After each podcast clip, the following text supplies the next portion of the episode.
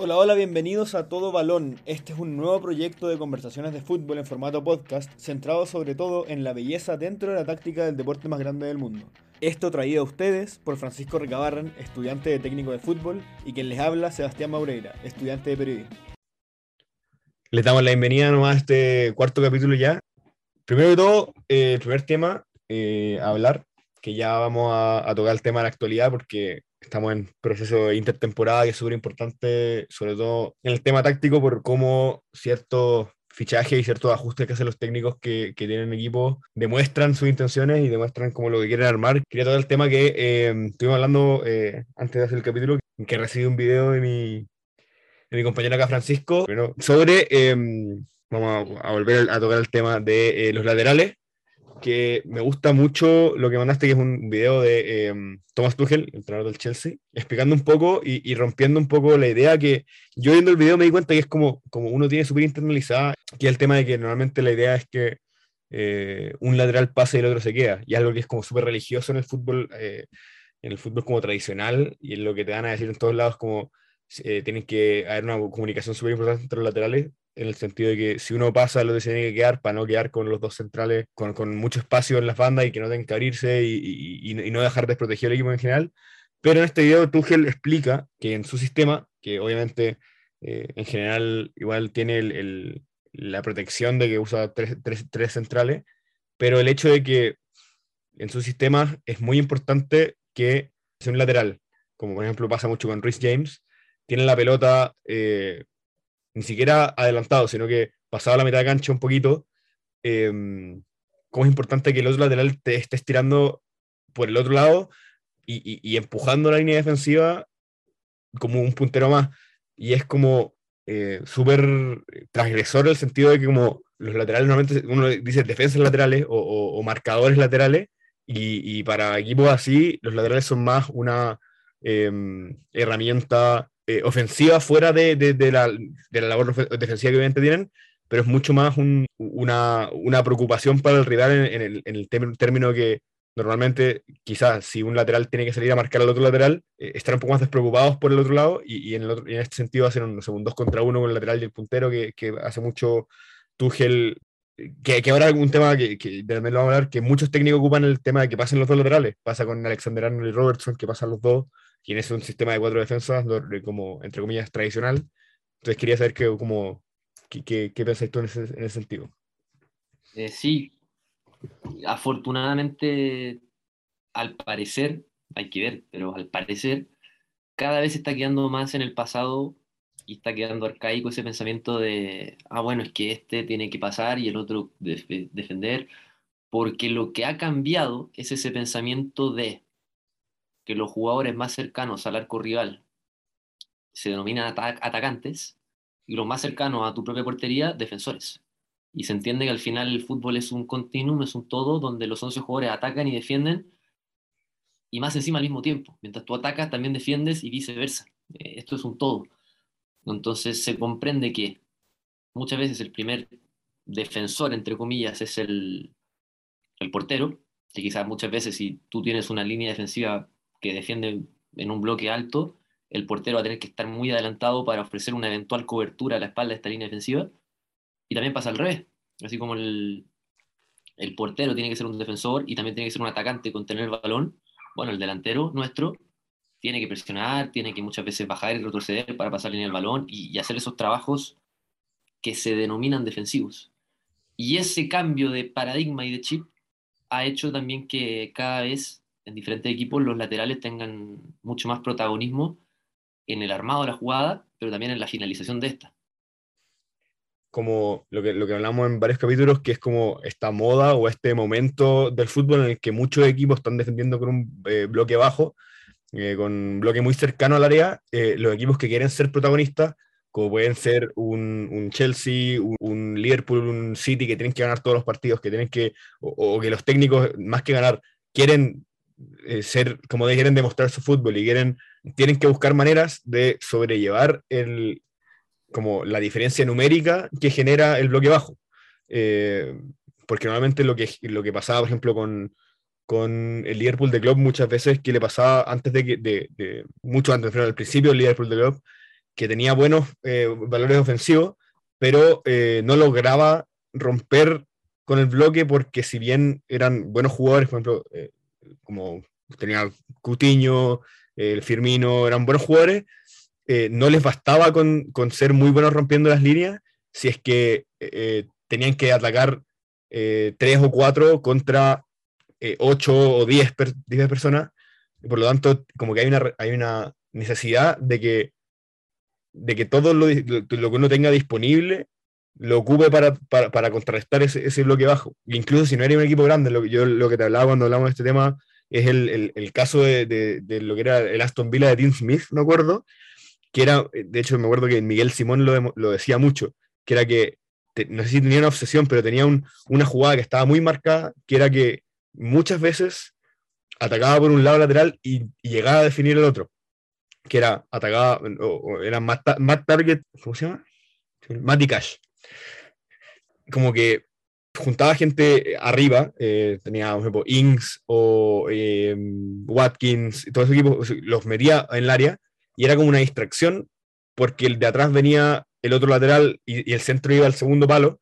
Eh, por ese lado, como el, es un, como siempre lo hablamos, es como una herramienta más y es, y es, una distracción más para el Real y el tema de, como, de los bloques bajos como que ha forzado a que los laterales primero sean competentes y segundo tengan la libertad de sumarse al ataque y, más que la libertad, incluso la instrucción de sumarse al ataque.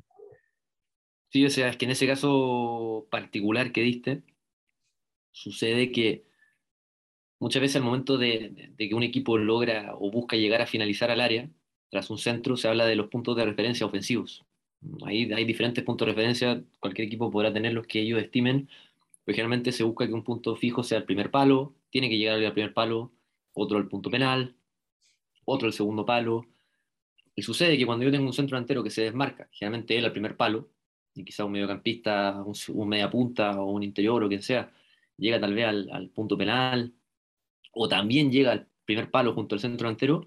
eh, movilizan de tal forma al rival para que muchas veces quede un espacio libre para atacarlo en el segundo palo. Y muchas veces el jugador que va a llegar cómodamente a ese segundo palo es justamente el, el lateral del lado contrario. Sobre todo si un, un, equipo que más que jugar con laterales juega con carrileros y con línea de 5, que es lo que pasaba muchas veces en, en, la Eurocopa del año pasado, donde Alemania jugaba con ese sistema. Eh, ya, bueno, ya ha pasado harto tiempo, no, no recuerdo tanto quién es más, me parece que Inglaterra, claro. Italia, sucedía eso. Muchas veces uno de los carrileros desbordaba eh, de ganar línea de fondo para tirar a un centro y el que llegaba a rematar, y así se recuerdo perfecto uno de los goles de Alemania, más de uno, era el, eh... entre comillas, el lateral del lado contrario. Gol de Gossens, me acuerdo. Robin Gossens. Exactamente, Gossens. Y ya después, de un, viéndolo de una forma un poco más global, no, no en la especificidad de un equipo, tiene que ver con que tú, al sumar más jugadores, antes quizás tenías mediocampista y delantero, y ahora también sumas a ese ataque a, o a esa situación de finalización en un rol más protagónico a tus laterales, le generas más caos al rival. Más caos, más dificultad para defender, y es, un, es sentido común. O sea, al final, si tú te enfrentas al Liverpool y eres el lateral izquierdo, dices, chuta, no hay nada más difícil que tener que defender a Salah pero sí, hay una cosa más difícil que tener que defender a Salah y a Arnold. Entonces, si yo al rival le doy más caos, más incertidumbre, porque te puedo hacer daño, o con este jugador mío, o con este otro, o también con este otro, o con los dos, o con los tres en simultáneo, por un mismo sector, tenemos muchas más chances de salir airiosos de ese duelo. Hay una cosa que, que, me pasa a mí mucho, que en este caso, como eh, al final, además, va, va, de la mano, que es el, tema de que, por ejemplo, los jugadores que a mí me, más me llaman la atención o, más me han gustado en el último tiempo son jugadores que tú ves y, y, no sabes lo que van a hacer en el sentido de que tienen la, la capacidad de hacer ambas, que es lo que pasa mucho con eh, jugadores como, como Cancelo o como Rich James, que lo nombré hace poco, que son jugadores que, y, que también van de la mano en el sentido de que ambos son laterales y ambos son laterales que no son tradicionales en el sentido de que pueden ir por, por dentro y por fuera. Rhys James muchas veces hace lo que haría un puntero, que es cuando agarra la pelota, corta hacia adentro, en vez de buscar la, la línea de fondo. Que, y, y, Cancelo muchas veces re, recibe ya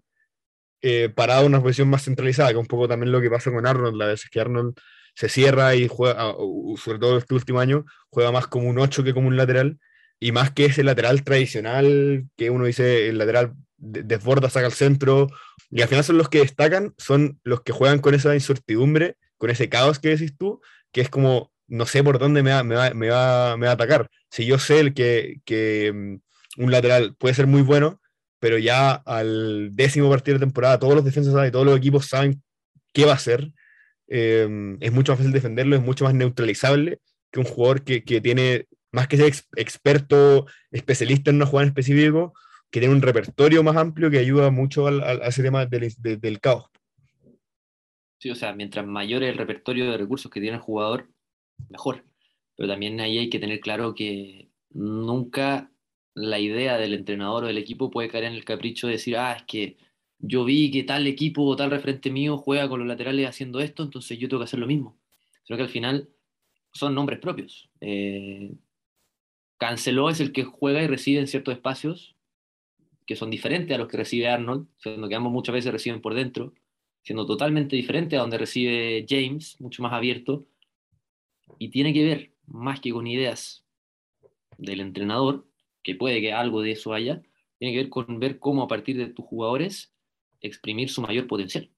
Y al final es entender, ah, bueno, yo voy a ocupar a mis laterales para que sean agentes ofensivos importantes,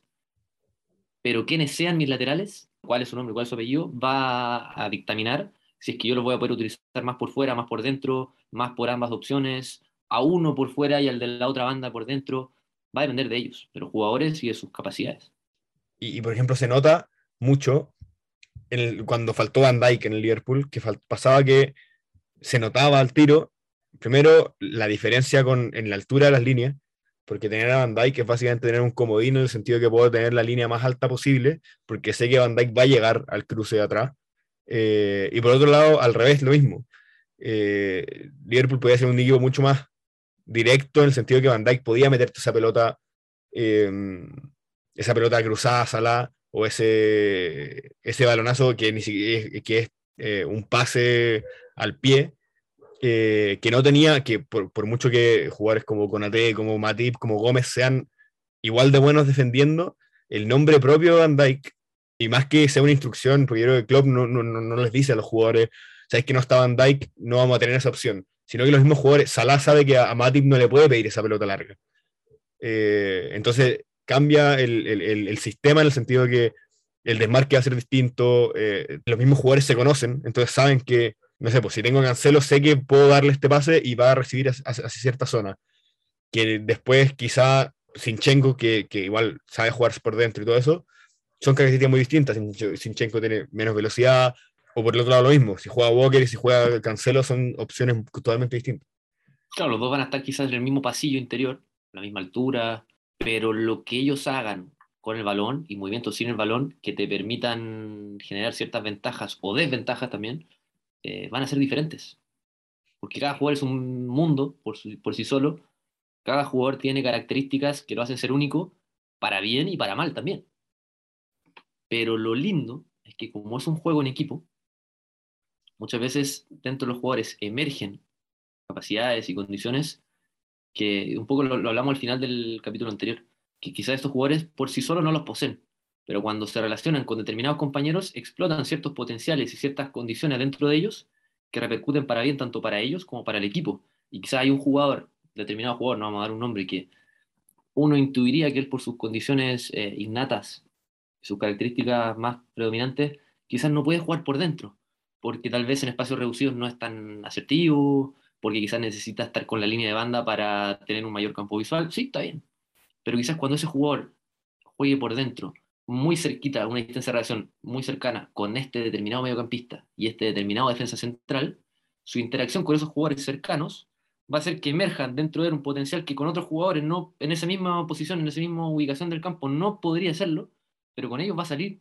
espectacular, espectacular. Y quizás ese jugador va a poder jugar siempre por dentro, pero cuando tenga al lado a este compañero y a este otro. Y tú le sacas a uno de esos y se va todo al carajo. Y hay que tener mucho cuidado y mucha sensibilidad con ir detectando esas relaciones que van emergiendo entre los diferentes compañeros.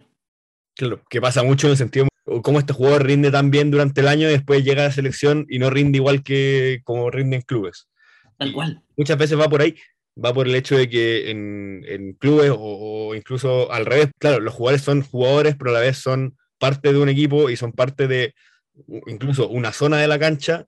eh, en la que tiene interacción con, con ciertos elementos que potencian o, retrasan su rendimiento. Eh, es súper importante que uno no, incluso a día de hoy uno, puede, uno no puede decir,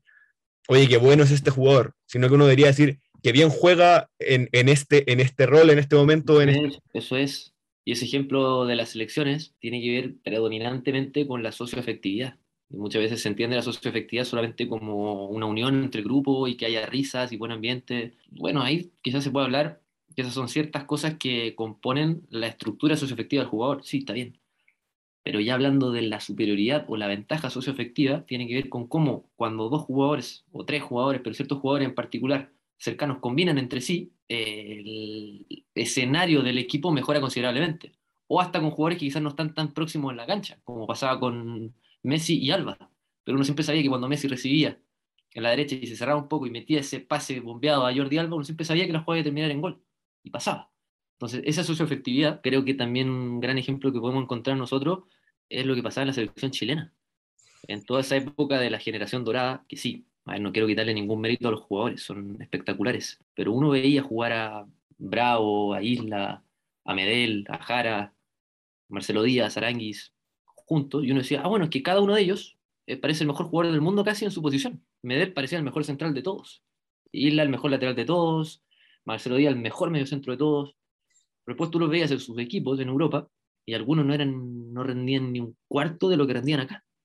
Y no es que haya sido otro Marcelo Díaz, otro Gary Medel, es que no, es que cuando él se juntaba con Jara y con Isla y con este compañero, a partir de cómo ellos se entendían, cómo fluía el juego entre sí,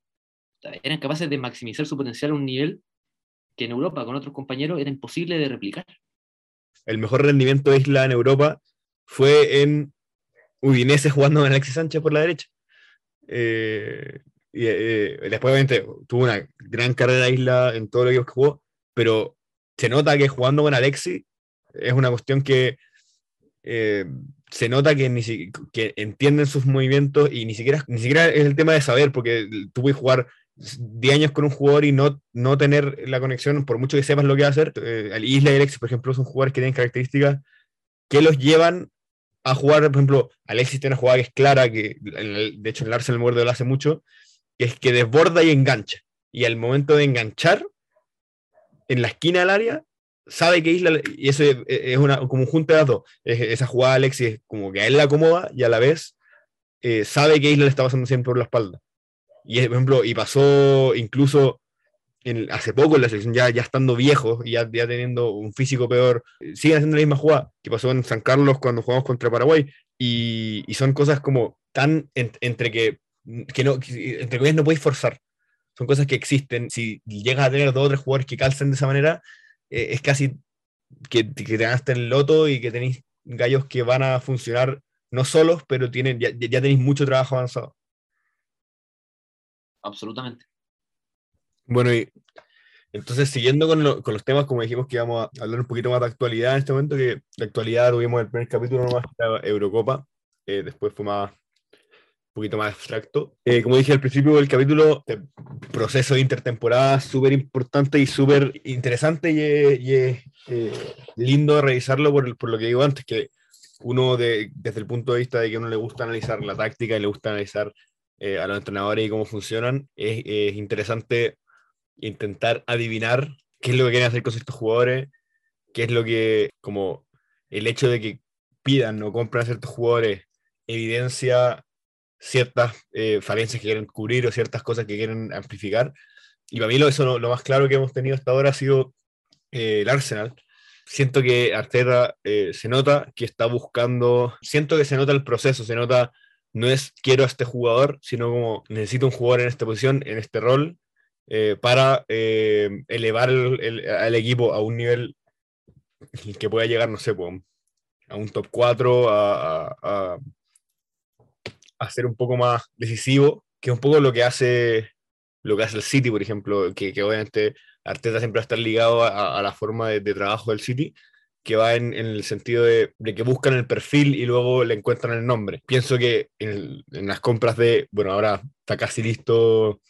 Sinchenko, eh, Gabriel Jesús, que uno diría, si, si, tú hablas de laterales izquierdos o de centrodelanteros, no son los primeros nombres que se te vienen a la cabeza, pero cuando le pones el contexto de el Arsenal y de Miguel Arteta y lo que quiere armar, te calzan más que otros nombres que quizás tendría en carpeta para otro equipo. Eh, como mucha gente hablaba de Gabriel Jesús, que tiene, no tiene el mejor récord goleador en, Premier League. Lo que le pasa mucho, lo que le pasa es que, es que eh, menos goles convertidos que los que debería, según la estadística de, los goles esperados, que, que, lo hemos hablado muchas veces, que un, una, estadística más tampoco es, es lapidaria. Sí calza con los aspectos que necesita Miguel Arteta eh, en, en, su equipo. Para, para, mí, en el sentido, a mí me calza Gabriel Jesús en el sentido de que, si bien el, el, equipo de Arteta funciona en el sentido de que tiene estos tres jugadores detrás de, de, del 9, que son eh, en general Saka, eh, Odegaard y Smith Rowe o Martinelli por izquierda. Eh, no, Martinelli ya lo último sí, Smith Rowe va rotando un poco más con, entre Odegaard y. Pero eh, funciona en el, en, en, en el, sentido de que la cassette les generaba una pared, un punto en el que apoyarse para ellos entrar. La cassette, de hecho, tuvo creo que dos o tres goles. Y ya teníais cierto, cierto eh, como cierto sentido de lo que quería armar cuando empezó a entrar en, eh, en al final, que es que no, eh, quiere un jugador que pueda jugar más de frente que lo que jugaba la cassette, pero sin perder ese elemento que hacía brillar a los tres de atrás, a los tres jugadores que vivían una línea de atrás. Y Jesús tiene justo eso. Es un jugador súper técnico, que si bien que es un buen finalizador y que básicamente lo que siento yo que Arteta buscaba en un, en, un, delantero es un jugador que rebotar y después del rebote ir a buscar el espacio. Y es algo que le faltaba, porque la cassette, si bien rebotaba muy bien, le costaba ir a buscar el espacio porque ya la agilidad y la velocidad no eran las mismas que tenía antes. Entonces me gusta mucho en el sentido de eso que si tú decís, ah, eh, si busco un 9, primer nombre que tenía no era el Jesús, pero en el contexto que necesitaba sí me, me calza por ese lado. Sí, es que pasa que en un contexto, de partida hay que ver, porque quién sabe, quizá ahora el Arsenal empieza a jugar con otro sistema, empieza a jugar quizás con interiores, hay que ver, pero bajo ese 1-4-2-3-1 que venían utilizando, que eran casi que tres mediapuntas detrás del 9, es muy bueno que esos mediapuntas, entendiendo que lo más probable es que van a ser jugadores muy talentosos, mientras más tiempo y espacio tengan para resolver, mejor y también, mientras más tiempo y espacio tengan para recibir, más veces van a recibir. Y para eso es fundamental un jugador más profundo a ellos, que justamente te genere profundidad con, con muchos desmarques de ruptura. Y ahí hay pocos jugadores más precisos para ese rol que Gabriel Jesús, tanto por sus cualidades innatas, físicas, que es muy bueno, como por el timing que tiene. Un jugador que pocas veces queda fuera de juego en relación a la cantidad de desmarques de ruptura que tira. Y eso ya te abre mucho el abanico de posibilidades, porque simplemente puedes tirar de marque de ruptura para que los tres mediocampistas que están a tu espalda tengan mucho más tiempo y espacio para recibir, como también puedes tirar esos de marque de ruptura para que justamente estos tres mediapuntas tan talentosos te metan un balón, un pase filtrado para que tú quedes como centro delantero mano a mano para definir. Pero a, a todo eso, a esas características de Gabriel de correr hacia el espacio, le sumas que él tiene esa calidad asociativa, esa calidad técnica para justamente rebotar paredes, para triangular en espacios de mucha densidad defensiva rival, eh, él lo hace como muy pocos delanteros. Entonces también si es que yo quiero apoyarme más, siempre voy a tener ahí un jugador que me va a garantizar una buena devolución de la pared, o casi siempre. Entonces por ahí calza perfecto. Luego también en términos defensivos uno ve que Arteta le gusta presionar muy arriba y Gabriel Jesús posiblemente es el mejor delantero de todo el mundo presionando. Y si no, es el mejor, está en el top 3. Pero tanto por la capacidad de, de arranque que tiene, como por la capacidad de mantener por un tiempo prolongado y sostenido esa cantidad de esfuerzos, eh, lo hacen ser uno de los mejores jugadores presionando. Entonces ya tienes un jugador que es muy intenso, muy, muy, muy, muy, muy, muy intenso, que te va a generar espacios con balón, que le va a quitar rápidamente espacio al rival, pero que también con el balón, entendiendo que probablemente el Arsenal va a buscar, ya lo venía haciendo, tener mucho más el balón que el rival, eh, ya es un jugador que te asegura que esa posesión se mantenga cuando pase por los pies y no pase hacer para el rival, como si sucede con muchos delanteros que intentan asociarse pero que no tienen esa calidad. Entonces, un fichaje que cae redondo en todos los sentidos. Me pasa que con la, con la, con la, la rueda de prensa que mandaste recién, que para nuestros auditores, eh, una hora antes del capítulo, el eh, Francisco acá, mi compañero, me mandó el, la, la, última rueda de prensa de Arteta eh, para pa revisar lo que decía, porque, porque es verdad que eh, lo que, me, lo que me, me, hacía ver él es cómo la claridad que tiene él para explicar los conceptos es, de verdad es notable y es un gallo que incluso en, su, en, su, en, un, en, un, idioma que no es su idioma natal, es muy claro y no es un y pasa como entre comillas como, como chiste con, con, incluso periodistas o analistas del juego con esto como que pasa en Twitter que esto es como los traductores de eh, siento que Arteta no necesita ese traductor es un gallo que con palabras muy simples con conceptos muy muy muy cotidianos te logra explicar cosas que son muy complejas dentro del deporte eh, eso, bueno. perdón que te interrumpa pero para mí eso tiene que ver si bien, claro, puede que tenga que ver con ciertas herramientas para la comunicación que posee Arteta, es que uno ve a todos los entrenadores en conferencias, en, en los partidos, en entrevistas, y pocos entrenadores reflejan esa convicción absoluta y claridad sobre lo que quiere Arteta para sus equipos. Entonces, como él lo tiene todo tan claro, pero tan, tan, tan, tan, tan claro y está tan convencido de lo que quiere para cada situación del juego, es mucho más fácil después transmitirlo y convencer no solo a, en este caso a nosotros, que somos personas que lo ven en otro país, sino que a sus propios jugadores. No está pensando en el concepto en el momento, sino que ya tiene una biblioteca de, lo que, de los conceptos que él maneja y solamente si le preguntan algo, él lo, lo, agarra eso y lo responde. Pero eh, dentro de esa conferencia me, me, me confirma mucho lo que hablábamos antes, que es cuando le preguntan como eh, sobre Jesús, él lo que más destaca es lo que decís tú, que es su intensidad, su capacidad más que nada en la presión. Habla muy poco de su capacidad ofensiva, que obviamente ya todos sabemos que, que es muy bueno, pero habla mucho y, y le, echa, le, tira muchas flores a su capacidad de presión, en el sentido de, de, de intensidad y de calidad, porque presiona bien y además lo hace por eh, momentos muy sostenidos del partido. Y eso habla mucho de, eh, lo, que, venía hablando antes, que es la importancia a día de hoy en el juego de no separar las tareas en el sentido de que un delantero tiene que, tiene que ser el primer defensor de, de cuando el, otro equipo eh, arranca la jugada eh, o cuando, cuando el equipo propio pierde el balón, tiene que ser el primero en estar defendiendo. Y, marca mucho eh, eh, lo que pasa en el fútbol de hoy, que se buscan jugadores que, que quizá no sepo, quizá hay un delantero que hace más goles, pero necesito que, prefiero quizá un, un delantero que hace menos goles pero que me ayuda más en otras fases del juego. Y que al final, no sé, pues pasa con la discusión a día de hoy con, con Cristiano Ronaldo, que si hace mejor o peor al United. Porque si bien el año pasado hizo 18 goles, o 17, 18 goles, era un jugador menos sin pelota. Entonces, tú, ahí, lo, obviamente los entrenadores y los, los, directores deportivos, las gerencias, lo que sea, eh, tienen que hacer un balance entre qué, qué, como, qué tanto porcentaje de cada rol necesitan dentro de cada posición.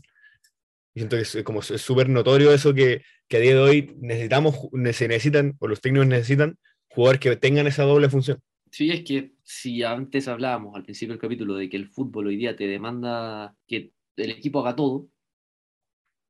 que los 11 jugadores presionen, que los 11 jugadores, o sea, presionen si es que es lo que tú quieres hacer cuando no tienen el balón. Si te quieres reagrupar, perfecto, pero que los 11 jugadores se reagrupen, que los 11 jugadores participen en, en el armado de la jugada, sea un ataque elaborado, sea un ataque más directo, pero si todos van a ser partícipes de eso, los jugadores también tienen que tener esa comprensión de, bueno, ¿por qué hago esto? ¿Para qué lo hago? ¿En qué momento? ¿Bajo qué situación? Y si ellos comprenden, y no es que estén obedeciendo, lo van a hacer de buena forma. Y ahí es donde un Gabriel Jesús destaca, donde, a ver, no quiero caer en lo que hemos caído mucho quizás en los capítulos de tirarle excesivas flores a Guardiola y a sus equipos, pero generalmente los equipos que pasan ahora, o perdón, los jugadores que pasan por un Pep Guardiola, por un Jürgen Klopp, por un Tuchel, son jugadores que tienen una profunda noción y comprensión del juego que eso le hace, en caso de cambiarse de equipo, poder ser un valor agregado y un aporte desde el día uno, tal como está pasando ahora con Gabriel Jesús, estamos hablando mucho de él, solamente por cosas que ha mostrado en pretemporada, porque todavía no comienza la temporada, todavía no lleva más de un mes en el equipo,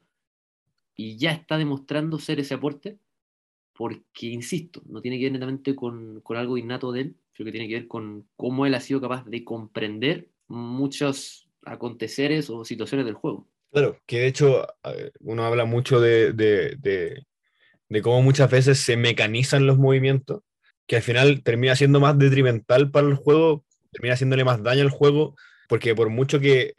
que tú, entre comillas, mecanices un movimiento, mecanices una jugada, puede funcionarte en el sentido de que vas a perfeccionarla, lo que hace es que un pequeño cambio en la jugada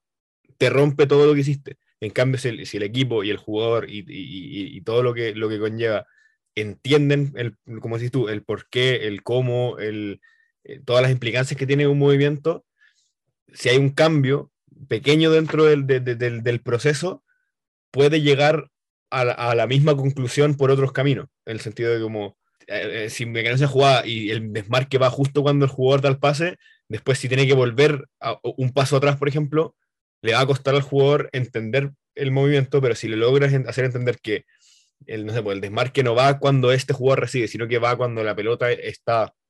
en cierta... La, línea defensiva, la, la, línea defensiva rival está a determinada altura, condiciona esta postura corporal para poder lanzar el desmarque. Puede pensar y decir, ya, si bien como entrenamos que en este momento tengo que desmarcarme, no están las condiciones, por lo tanto voy a esperar un poco más. O voy a, voy a tirar una, un retraso después de un desmarque. Y, eso es súper es, clave por, por, ese lado. Es que, a ver, incluso yendo a un ejemplo todavía más eh, exagerado. Si tú estás entrenando toda una semana, porque te vas a enfrentar a determinado rival el día sábado, y tú le dices al extremo, bueno, tú siempre vas a tener que recibir muy abierto, y cuando el lateral rival te salte, una vez que tú hayas recibido el balón, tú tienes que lanzarle un pase al espacio al, al interior tuyo que va a desmarcarse el espacio. Ah, perfecto, lo trabajamos, el entrenador me lo dijo, me lo mostró con pizarra. Entonces, cuando el rival en su línea de cuatro, el lateral de mi zona, me salte, yo hago esto. ¿qué pasa si llegamos al partido y el rival juega con línea de cinco? Quizás el, extremo se va al carajo y dice, ¿y ahora qué hago? Si yo entrené todo el partido, una línea de cuatro y que este jugador me saltaba particularmente y a ellos hacía esto, entonces ya no sé qué hacer. Ahí habría un problema. Mientras que si el jugador comprende para qué tiene que hacer esto,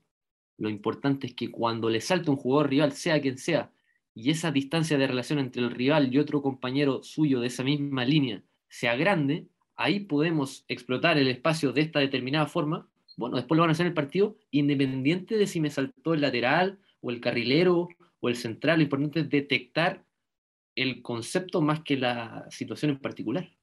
Claro, que algo que, que es súper importante por, por, el hecho de que se, que se pasa por alto, entre comillas, pero es el hecho de que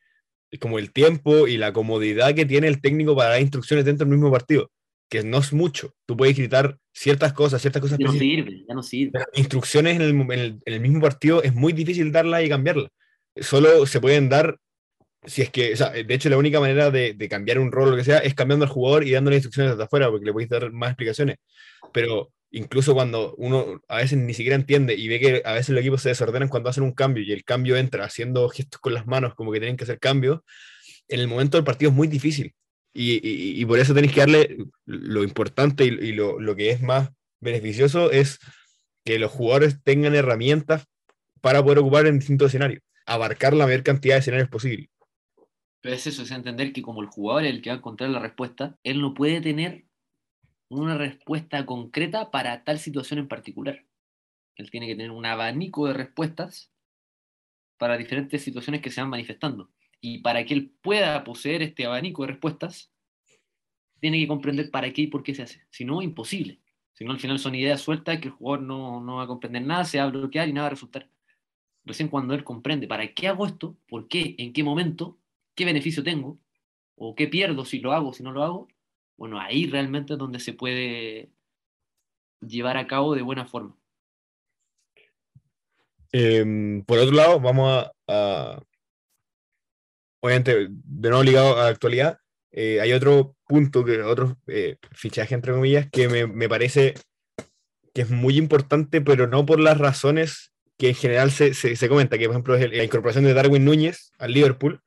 que mucha gente lo nombra como la, no sé si la solución, pero un aporte en el sentido de que ahora el Liverpool por fin tiene un 9 tradicional, que no tenía eh, con Firmino, con últimamente Mané como media punta. Y mucha gente dice como, ah, ahora va a tener esa, ese, gallo de 1,90, de 2 metros, que, que, va a poder bajar pelotas, que va a poder recibir centros de, de Arnold o de Robertson. Pero por ciertas cosas y discusiones que he visto últimamente, me calza más en el sentido de que yo creo que, por un lado, sí es, es este aporte por, por, la altura y por todo eso, pero dentro de lo que yo creo que, lo, como, yo, como terminó jugando Liverpool, como yo creo que va a jugar es eh, Díaz, Luis Díaz por izquierda, Núñez como, como centro delantero y, y Salah por el otro lado, que incluso Núñez puede jugar por izquierda y todo, va a ser más que para usar a Núñez como, como la referencia. En la última temporada lo que se vio mucho es que a Salah lo sobrecargaban con marca, le hacían doble marca, y lo que va a lograr es que como Núñez, y si, de hecho si tú, eh, si tú ves el mapa de calor de Núñez de la temporada pasada en Benfica, se carga mucho a la izquierda, porque, porque juega también de puntero izquierdo y todo eso, lo que va a hacer es, yo creo, voltear la cancha en la generación de la jugada a la izquierda, con Díaz, que está subiendo cada vez más protagonismo, y, y Núñez, e intentar como liberarle esa presión a, a Salah por, por, la izquierda y que él logre ese protagonismo en, en, la finalización. Me parece que es, y por eso también me parece que es súper importante cómo dieron todo, entre comillas, Liverpool por renovar a Salah y no a Mané. Ese, tener ese, ese finalizador de élite, que para mí debe de ser de los mejores finalizadores de hoy, con, quizá con Lewandowski y Haaland, eh, los mejores definidores, eh, últimamente se veía muy quemado por el hecho de que tenía que sacar, y a veces podía hacerlo, como en el gol contra City o el gol contra el Watford, que se saca cuatro o cinco jugadores, pero no puede, no es sostenible esperar que lo haga todo el tiempo. Entonces, sumarle una preocupación a la izquierda para liberar un poco la derecha es algo que, que, siento que es muy inteligente por parte de Klopp, en el sentido de que quizás Núñez no va a hacer 20 y 25 goles por temporada, pero va a permitir que Salah haga 7 o 8 goles más. Entonces... Eh... Ahí, ahí, está, ahí está, o sea, vamos a intentar seguir con la tradición de los últimos capítulos, que siempre menciona alguna frase de Guardiola. Jamás está en pauta ni en la idea, pero se termina dando en las conversaciones. Hay una frase de Pep que dice que un jugador por sí solo no es nada. Porque al final lo importante es cómo ellos interactúan con sus compañeros. Eso es lo significativo. Entonces, claro, ahora uno si es que reduce y aísla la idea de este jugador, dice, ah, bueno, llega un goleador innato que te asegura X cantidad de goles por partido porque él es muy bueno definiendo. Y ojo, o sea, al final él se le da muy bien estar mano a mano con el portero y meterla adentro, y ahora el equipo es capaz de generarle una buena cantidad de situaciones de gol por partido, lo más probable es que efectivamente él haga muchos goles. Pero está lo que decís tú, o sea, está el hecho de que este es un juego en equipo y que si él interactúa con determinados compañeros de tal forma como puede ser asociándose en un sector de la cancha con Luis Díaz, y esto repercute que quizás el rival de turno bascule para esa zona, luego el Liverpool pueda sacar el balón de ese espacio, juegue con Salah, y Salah entre por otro sector libre para buscar el mano a mano y definir el gol, quizás efectivamente el Liverpool va a hacer muchos más goles que la temporada pasada, gracias al aporte indirecto, y ahí está el tema, indirecto, de Darwin. Porque tiene que ver con, ah, bueno, es que como ahora llegó este goleador, el equipo va a hacer muchos goles. No, quizás el equipo va a hacer muchos goles sin que Darwin los haga él, pero él a partir de sus movimientos, de sus diferentes interacciones que tenga con el juego y a partir del juego con sus compañeros, esto va a repercutir en que el Liverpool haga más o menos goles. Pero ahí también se va viendo cómo todo esto es un juego en equipo y más importante que la individualidad de un jugador por sus características innatas, tiene que ver con cómo todas estas condiciones se van poniendo a la pos del equipo, sumando las 11 interacciones o, o, las diferentes interacciones que se generan entre los 11 jugadores. Porque no juega uno, no juegan dos, no juegan cinco, juegan 11. Son todos importantes. Me pasa mucho que un poco lo que decís sobre, sobre Darwin y cómo su aporte puede ser indirecto, que es que yo soy un ávido eh, fanático de eh, las estadísticas dentro del fútbol. Me gusta mucho eh, ver ya. cómo, me gusta mucho ver cómo em, ciertas cosas del juego se reflejan en los números y en cómo eh, uno puede pensar, a mí me ha pasado mucho que pienso, no sé, pues este jugador eh, hoy día está tirando muchas pelotas largas. Y tú veis después la estadística claro, ha tirado hoy día más pelotas largas que en otro partido. Y como ver cómo lo que uno ve, y lo que se le llama en inglés el, el, el eye test, como la prueba del ojo, que es como que tú decís, ah, este jugador es muy bueno, o este jugador está, eh, como, ah, es que en este partido no tiró ningún centro bueno. Y después veis la estadística y tiró tres centros buenos. Ah, bueno, por un lado me encanta la estadística y por el otro lado me pasa que a veces, no sé, pues Firmino es un jugador que es muy poco estadístico. No tiene tantos, no tiene pases gol o ocasiones creadas dentro de las estadísticas, pero su aporte es tan claro y tan como tan indirecto, pero tan, tan obvio. Por ejemplo, alguien que ve la, hoja de, Firmino dice, este gallo no es bueno. Si tú veis eh, Firmino, y es el peor de los tres. Y para mí, durante los dos primeros años de Klopp, con ese tridente, es el más importante de los tres. Y, y las estadísticas no reflejaban para nada eso. Y dentro de la discusión de la, de la estadística es un poco eso, como tú no podéis, claro, no se puede juzgar por ninguna de las dos por separado. Tú no puedes juzgar a un jugador por sus números, como tampoco podéis solamente verlo jugar y decir es bueno o es malo. Tenéis que, es un poco de teoría y práctica y es como un poco como una sustento de la otra. Eh, obviamente todas las estadísticas tienen un contexto, los pases, 300, 300 pases completados en un partido eh, pero ninguno fue con una intención eh, de, progresar o, de lo que tú quieras, porque ni siquiera, pero tú no, no, estás buscando un progresor de balón en esa posición. Entonces, como siempre lo hablamos, un tema súper recurrente que es como todo tiene su contexto y todo tiene que ser como reflejado de un lado y otro. Es el tema, o sea, siempre se habla de, es que este delantero tiene gol y este delantero no tiene gol. ¿Qué significa eso? Lo importante no es si él la meta adentro, no, es que el equipo lo meta. Y si hay un delantero que mete muy pocos goles, él, pero después tuve la estadística de que el equipo mete mucho más goles cuando él está en cancha que cuando no está en cancha, es que, bueno, es el delantero con más gol de todo. Así es. Después tú hablas de, no tú, sino que se habla mucho de tal jugador tiene muy buen uno contra uno. Pero el partido no se juega de uno contra uno, es 11 contra 11, 11 contra 10, es que hay algún expulsado Puede que en determinado sector de la cancha hay un uno contra uno, sí, pero para que se genere ese uno contra uno, hay otros 10 jugadores contra otros 10 rivales generando ciertos comportamientos para que después ese jugador que tú quieres en tal zona de la cancha tenga el uno contra uno. Claro, porque, por ejemplo, de, de esos uno contra uno, ¿cuántos después llevaron a que una acción positiva? O de, de, esos uno contra uno, ¿cuántos eh, están dentro de, de, de, tu, de, tu, idea de juego o cuántos fueron porque agarró una pelota y se pasó un gallo por, en la mitad de la cancha porque sí. Entonces todo tiene que ir... Eh, Pero para que él se pase un jugador en la mitad de la cancha y no vaya a un rival a hacerle la cobertura a ese jugador que fue eliminado, es porque tiene que haber un compañero mío fijando a ese rival que puede ofrecer la eventual cobertura. De hecho, esto, a, eso, juego en equipo. Que esto de, de, de, Darwin me, me, me, me, nació un poco también por eh, algo que también es un poco actual y, y, más cercano a nosotros, que es el tema de ahora, que es un, un comentario que de hecho, con muchas gracias a, a, a, un gran periodista como es Gonzalo Fuyú, lo hizo saber en, en, Twitter y yo lo fui a ver después, que es la explicación de, de, de Gustavo Quintero, el técnico de Colo Colo, de cómo afecta la salida de Solari al equipo, más que porque sea muy bueno, ¿no? ¿no? cómo va a afectar las herramientas que tenía en el sentido de que él explica que Solari, lo, lo, que hacía él con Solari era un poco lo que estoy explicando yo con Solá, que es eh, la generación del juego se formaba por la izquierda para eh, aislar a Solari por, la derecha y que tuviera sus uno contra uno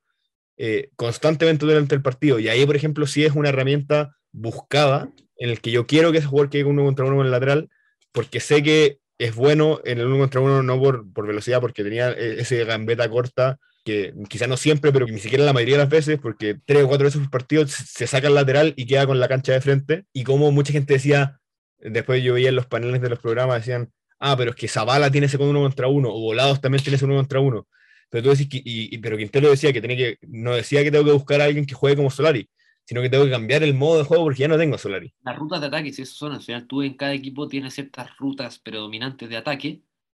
que son las que sientes que te hacen jugar mejor, por tus jugadores, por tu idea de juego, por lo que tú quieras. En este caso, Colo Colo tenía ciertas rutas de ataque que buscaban acumular el rival por un sector para que después, en el contrario, Solari estuviera con tiempo y espacio para encarar. Entonces ahí está el tema. Y tenéis toda la razón, no, no, tiene que ver con, ah, bueno, es que se fue Solari y perdemos un jugador que haga esta cantidad de goles o asistencias. No, no, no. Tiene que ver con que perdemos un jugador que nos permitía basar una de nuestras principales rutas de ataque. Entonces ahora tenemos que volver a reconstruir otras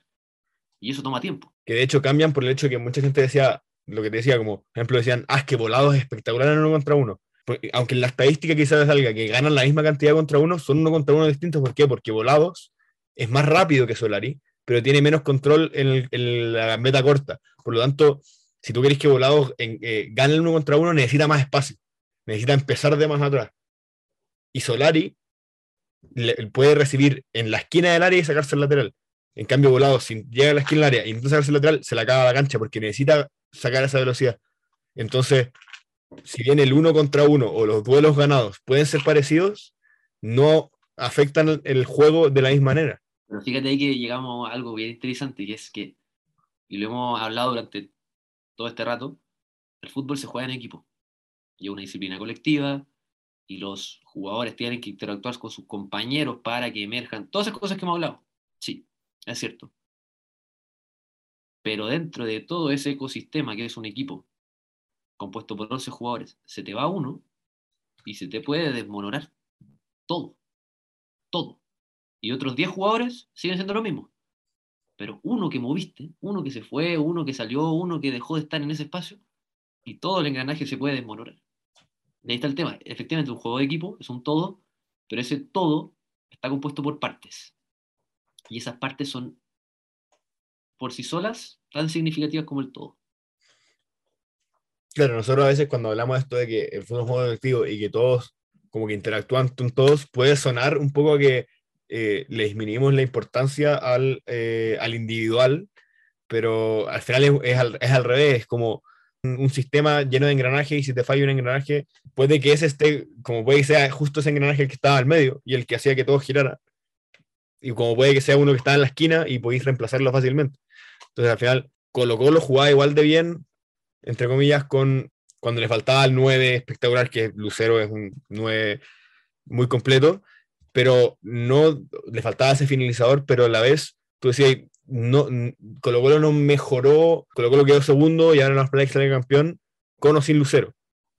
Pero Solari, yo creo que es una, como, como lo dice Quinteros, le quita la, la, vía de ataque más importante a Colo Colo y va a ser muy, eh, va a ser muy entretenido mirar cómo en los próximos partidos Quintero intenta arreglar eso. Porque, como él lo dice, él no tiene intenciones de reemplazar a Solari como, persona, como, o sea, como jugador específico, sino que tiene que encontrar otras maneras. Y eso va a ser súper interesante en las próximas semanas. Hay un ejemplo de, ya para cerrar este tema, que da Oscar Cano, entrenador español, que es uno de mis referentes, así como el de quizá alguna que otra persona que pueda estar escuchando este capítulo. Y Oscar daba este ejemplo en, una, en un congreso al grupo equipo de Argentina. Y él explicaba que en una de sus experiencias, no como entrenador, sino que como director deportivo, de determinado club español, él estaba en, el palco viendo el partido y el juego se estaba dando de tal forma en la que el equipo del que él era parte dominaba y dominaba y dominaba y generaba un sinfín de ocasiones de gol, pero era ocasión tras ocasión, tras ocasión, tras ocasión. Todo lo que estaban, todos los jugadores tal como estaban organizados en la cancha generaban tantas ventajas que era todo bueno para el equipo. Pero metía muchas pelotas al área que faltaba que llegara un jugador de una segunda línea a rematar faltaba un llegador, como nosotros conocemos acá. Entonces, la lectura que hizo Oscar Cano desde arriba en el palco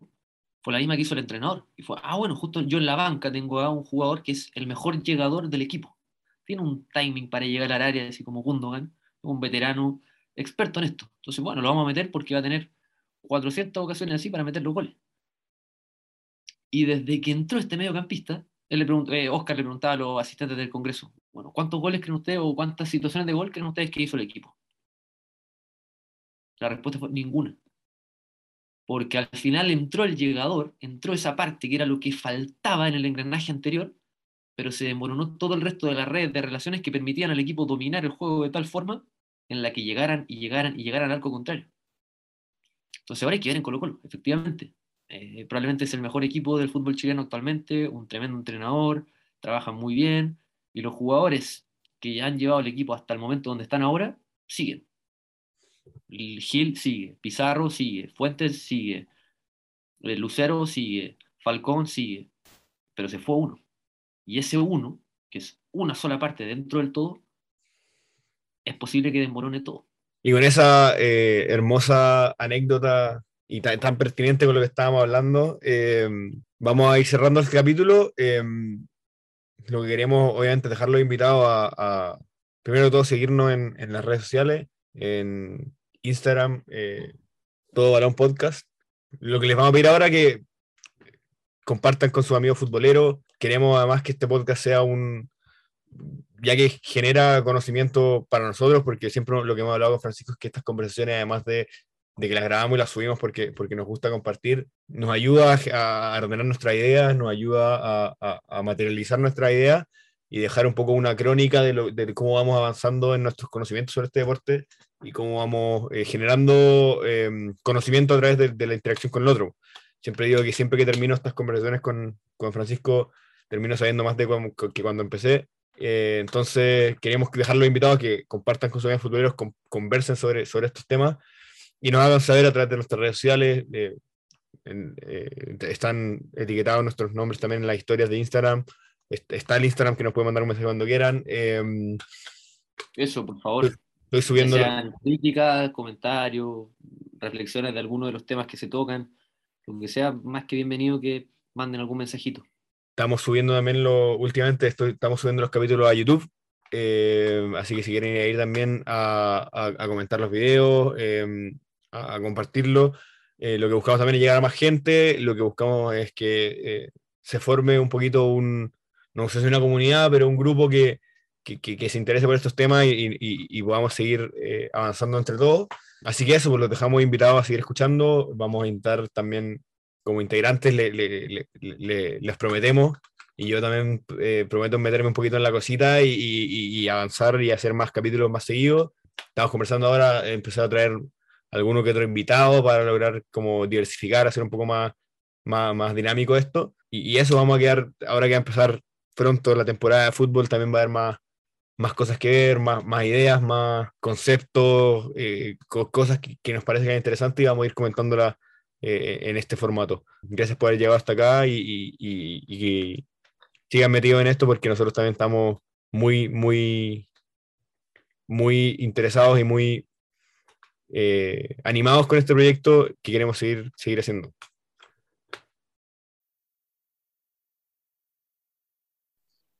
Si llegaste hasta aquí, te agradecemos por habernos escuchado y esperamos que hayas pasado un buen rato. Te pedimos también que te mantengas al tanto de nuestro proyecto, donde tendremos nuevos capítulos con nuevos temas y grandes invitados. ¡Chau, chau!